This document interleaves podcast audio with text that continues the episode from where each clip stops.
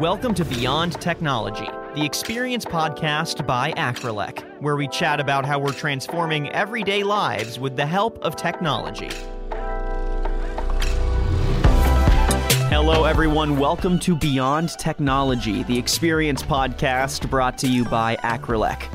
I'm your host, Daniel Litwin, the voice of B2B. So, on today's episode, we're really digging deep into the customer journey and we're analyzing how data touchpoints can influence every step of that customer journey. And like so many other industries affected by the growth of the experience economy, restaurants and QSRs are feeling the pressure to make that customer journey as frictionless as possible. So, how are we seeing this achieved in creative ways with the use of AI and digital touchscreen technology? To give his insights and point to some of Acrelec's work for context is Colm Biore. He is the head of products at Acrelec. Colm, great to have you on. How are you doing today? Great. Great to be on the show, Daniel. Nice to meet you. Yeah, I just want to apologize to the listeners in case I sound a little stuffy. I've been battling some allergies, so, you know, if, if it's a little nasalier than usual, that's why. Just have to throw that one out there. But, Colm, it's a pleasure to have you on. I know you last spoke with Sean Heath on this podcast, um, so I'm, I'm excited to get a chance to chat with you about the influence of AI in the customer journey and how you're really seeing the restaurant industry uh, standardize this approach of a frictionless journey. So, what are those main aspects of the restaurant process right now that uh, you think are still causing the most friction in the customer journey? Yes. So, in, the past uh, decade, a huge leap forward has been made uh, to remove most of the friction in the customer journey. The ordering process is really smooth via self ordering kiosk, mobile ordering. Mm-hmm um, table service allows to be served at the table and not wait uh, standing at the counter. So it makes the uh, customer journey very smooth. Or, however, the biggest friction is now on the production side, I would say, and the speed of service. Restaurants have become have become so complex that they have lost their some of their past efficiency, and the the other reason is also because there are higher customer expectation today. Before Amazon was uh, uh, existing, nobody was waiting to have a one day delivery uh, from web ordering. And right now, this has become the standard. And so the same thing happened in the QSR industry. Before, people were, were expecting to be served fast, but food was already prepared before they arrived in the restaurant. And now they, they expect to have the food prepared as soon as they order and, and still be delivered fast. So this is where AI can really improve. AI can improve by driving the customers uh, during the, the, ordering process to personalize the expression and push him the right product at the right moment, and also improve on the kitchen side to have a better um, uh, production capabilities and serve the customer faster. I think to really get context on the customer journey, we, we need to detail what it really feels like today with this technology at work. Um, I think that really maps out the vision. It gives that necessary context. So, could you uh, put your storytelling hat on for me and walk me through all the different touch points that are benefiting from this personalization technology? and you know what the customer journey feels like when you're feeling this personalized AI tech powering the whole journey. Yes, so there are many touch points that are benefiting from this, this technology for restaurants. Uh, just to name a few, you have digital menu boards in the drive-through lane. Inside the restaurant, you have self-ordering kiosk. Uh, at home, you have mobile orderings uh, for pickup or for home de- delivery. So all those digital uh, ordering touch points are, are benefiting from those technology. But um, they're providing a personalized experience for the customers, but they are not trying to achieve the same result for the retailer, for the restaurant. Uh, let me give you a few examples. Uh, digital menu board in the drive-through lane. So the drive-through lane is a is a customer journey where people wants to have their uh, food really fast. They are in a hurry. It's a bottleneck. So those personalization algorithms are trying to speed up the service and provide and bump up the average check uh, for the drive-through. In the self-ordering kiosk, so inside the, the lobby, inside the restaurant, we don't have that same um, uh, the speed of service or the speed of ordering doesn't have that same weight. So the retailer are trying to achieve a, a bigger or higher average check by offering, proposing to the customers uh, more personalization, more recommendation. So one example would be the customer land on the homepage of the kiosk and can see his previous uh, orders, uh, the, the the items that have been recommended for him at that time, at that particular time in the day that are personalized to him, so he can choose the right item for him uh, faster, but also like be convinced to buy a bit more. I think what's really important with technology like this, especially for the rollout, is that there is sufficient A B testing to make sure that the final ecosystem really truly is the most efficient and the smartest version um, that it could be. And I know that Acrelec did a lot of A B testing to land on this version of uh, their bridge. What kind of A B testing have you done to find that perfect smart solution? And what do you think the research reflected about how people use this technology and the kind of impact it can have? Sure. So we have there are two kind of A/B testing in our industry. Uh, there is uh, doing A/B testing on the graphical interface, so uh, putting two different graphical interface in front of customers and seeing right. which one is, is performing the better, the best, and uh, and which one is the more convenient to order. So that's first type of A/B testing, which is let's say something can that can be quite easily achieved. The second one is to test uh, the performance of your personalization algorithm.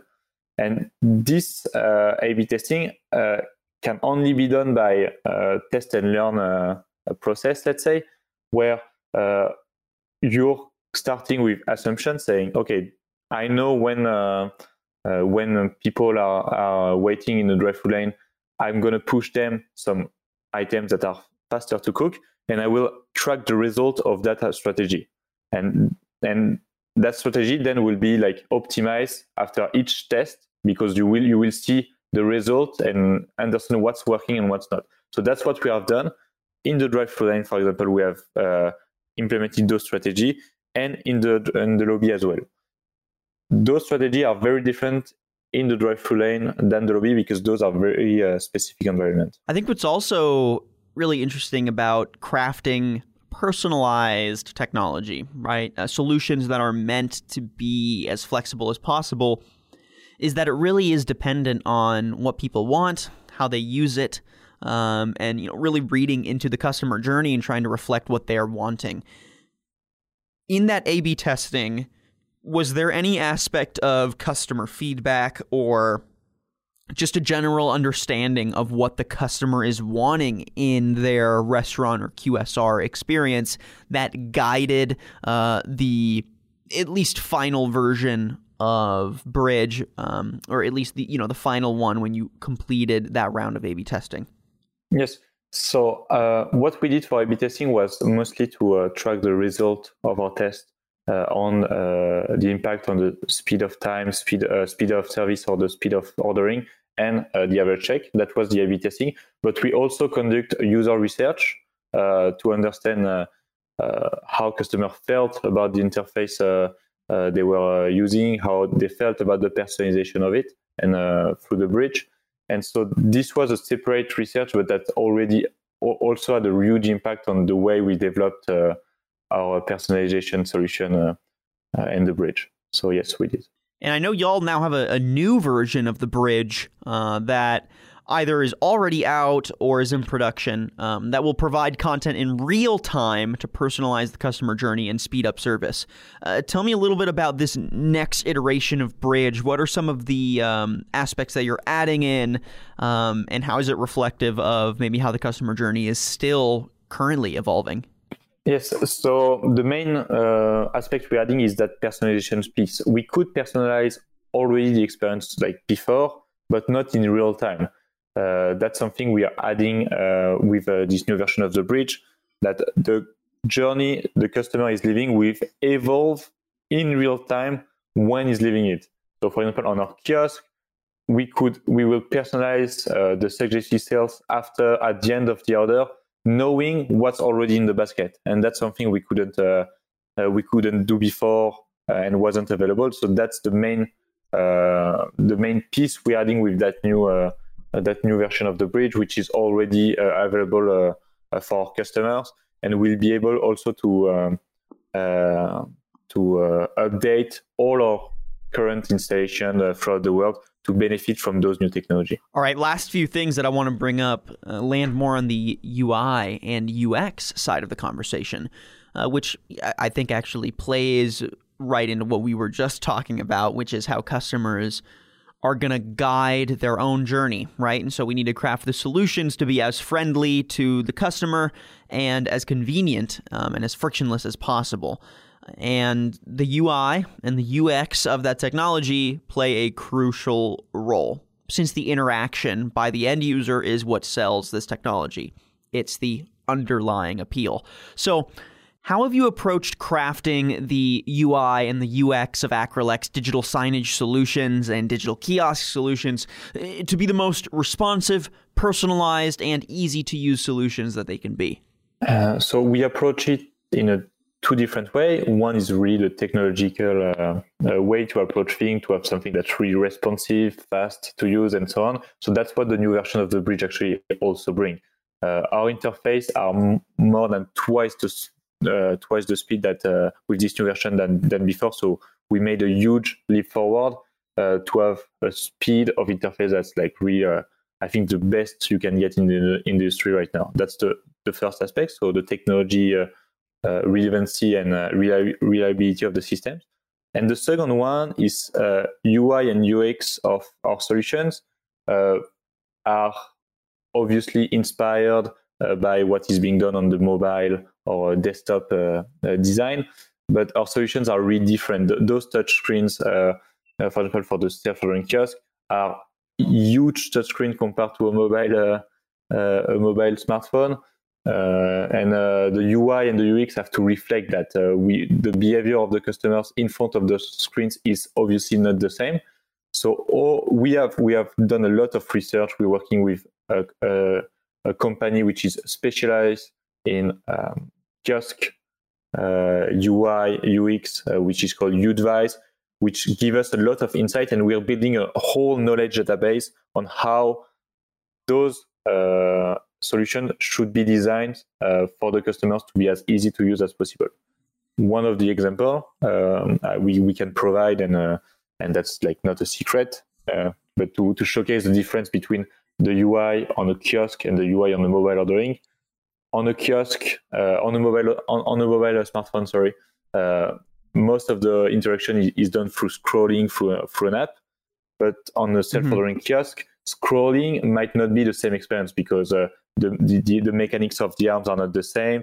It's a it's a huge screen, so people are will not only use their thumb but will use their whole arm to scroll, and that experience is not the most convenient ever. So all those small uh, aspects have to be taken into account to provide the best UI possible. And that's really what we are working on a lot. And I think bringing a lot of uh, of value to the industry. An important part of the UI and the UX is also the aesthetic and the general look of that solution. How is Acrelec blending both the aesthetic need and the feel of the solution to flow cohesively and to deliver something that looks as good as it feels? So for the aesthetic, we have a different approach. Uh, one of the approach is obviously to work with the best designers to make sure that uh, it makes a lot of sense uh, for the end user. We're doing a lot of user testing, a lot, a lot of connecting a lot of user researches on how they feel when using the interface and trying to optimize that part. So that's, I would say, the qualitative studies we, we are we are doing, and we're also doing a lot of quantitative quantitative studies. So performing a lot of A/B tests to make sure that the hypotheses we had at the beginning of the project are actually real and uh, and uh, and relevant, and that uh, we are providing the best user experience and at the same at the same time the most optimized interface for our customers, which is the restaurant. Who is the restaurant? Uh, and then the we are trying to keep a really consistent and cohesive uh, aesthetics across all our solutions and this is where the bridge, the central brain of the restaurant comes into place because the bridge is providing uh, to all uh, front-end devices the same type of information, the same pictures, the same prices. Uh, and so we it allow, allows us to have a really consistent consistent experience on many, many different channels, including self-ordering kiosk, drive-through uh, digital uh, menu board, mobile uh, application. We are also like uh, creating those. And so this is how Acrelec approach this topic of having the best aesthetics. It's both qualitative, uh, a qualitative approach with user tests and research, and a quantitative approach like testing everything we're we're doing and have a very data driven uh, approach to make sure that we're providing the best end solution. And then finally, how are you using AI to put those final touches on efficiency and personalization for these platforms? AI, um, AI is really the last layer, as you're saying, which is which comes to pers- to personalize the experience for that specific location within the stores, uh, which is the store because our algorithm of personalization is based on many, many different uh, data points. And all the data we are trying to achieve are the local data. So we are using uh, the current traffic within that store, um, the s- direct sur- surrounding of that store, uh, and so on. And so that last touch of AI uh, is ensuring to the restaurant that the solution is, is actually like purchasing is designed and the best for each specific location. So each one of our solutions is not exactly looking the same. Uh, with AI, will not look the same in one store to the others because each one is personalized store by stores to bring this additional uh, added value at the end. At the end of the day, what makes me excited about this technology is, again, the impact that it could have on letting the customer define their own journey. I think that's really at the core of all of this experience technology and what's driving the experience economy. It's crafting solutions that are very focused in their rollout, but to the customer, feel like they're 100% in control of every aspect, right? It's giving them something that you crafted with precision, and yet they feel like they're the ones that are getting to control the outcome. That's the magic of the experience economy and of technology like this. So it's going to be exciting to see how this continues to develop and what partnerships you continue to have. And as that happens, we'll have to bring you back on for a third, fourth, fifth, uh, you know, the the podcasts never stop here at Acrelec. So, Colm, thank you so much for joining us on the podcast. It was a pleasure getting to chat, and uh, we'll talk again soon. Thanks, Daniel. See you soon. And thank you, everyone, for listening to today's episode of Beyond Technology, the Experience podcast brought to you by Acrelec. If you like what you heard and want to listen to previous episodes, you can head to www acrelec.com. You can also find our podcasts on Apple Podcasts and Spotify. And make sure you leave a rating and a comment wherever you listen to your podcast content. I'm your host, Daniel Litwin, the voice of B2B. Till next time.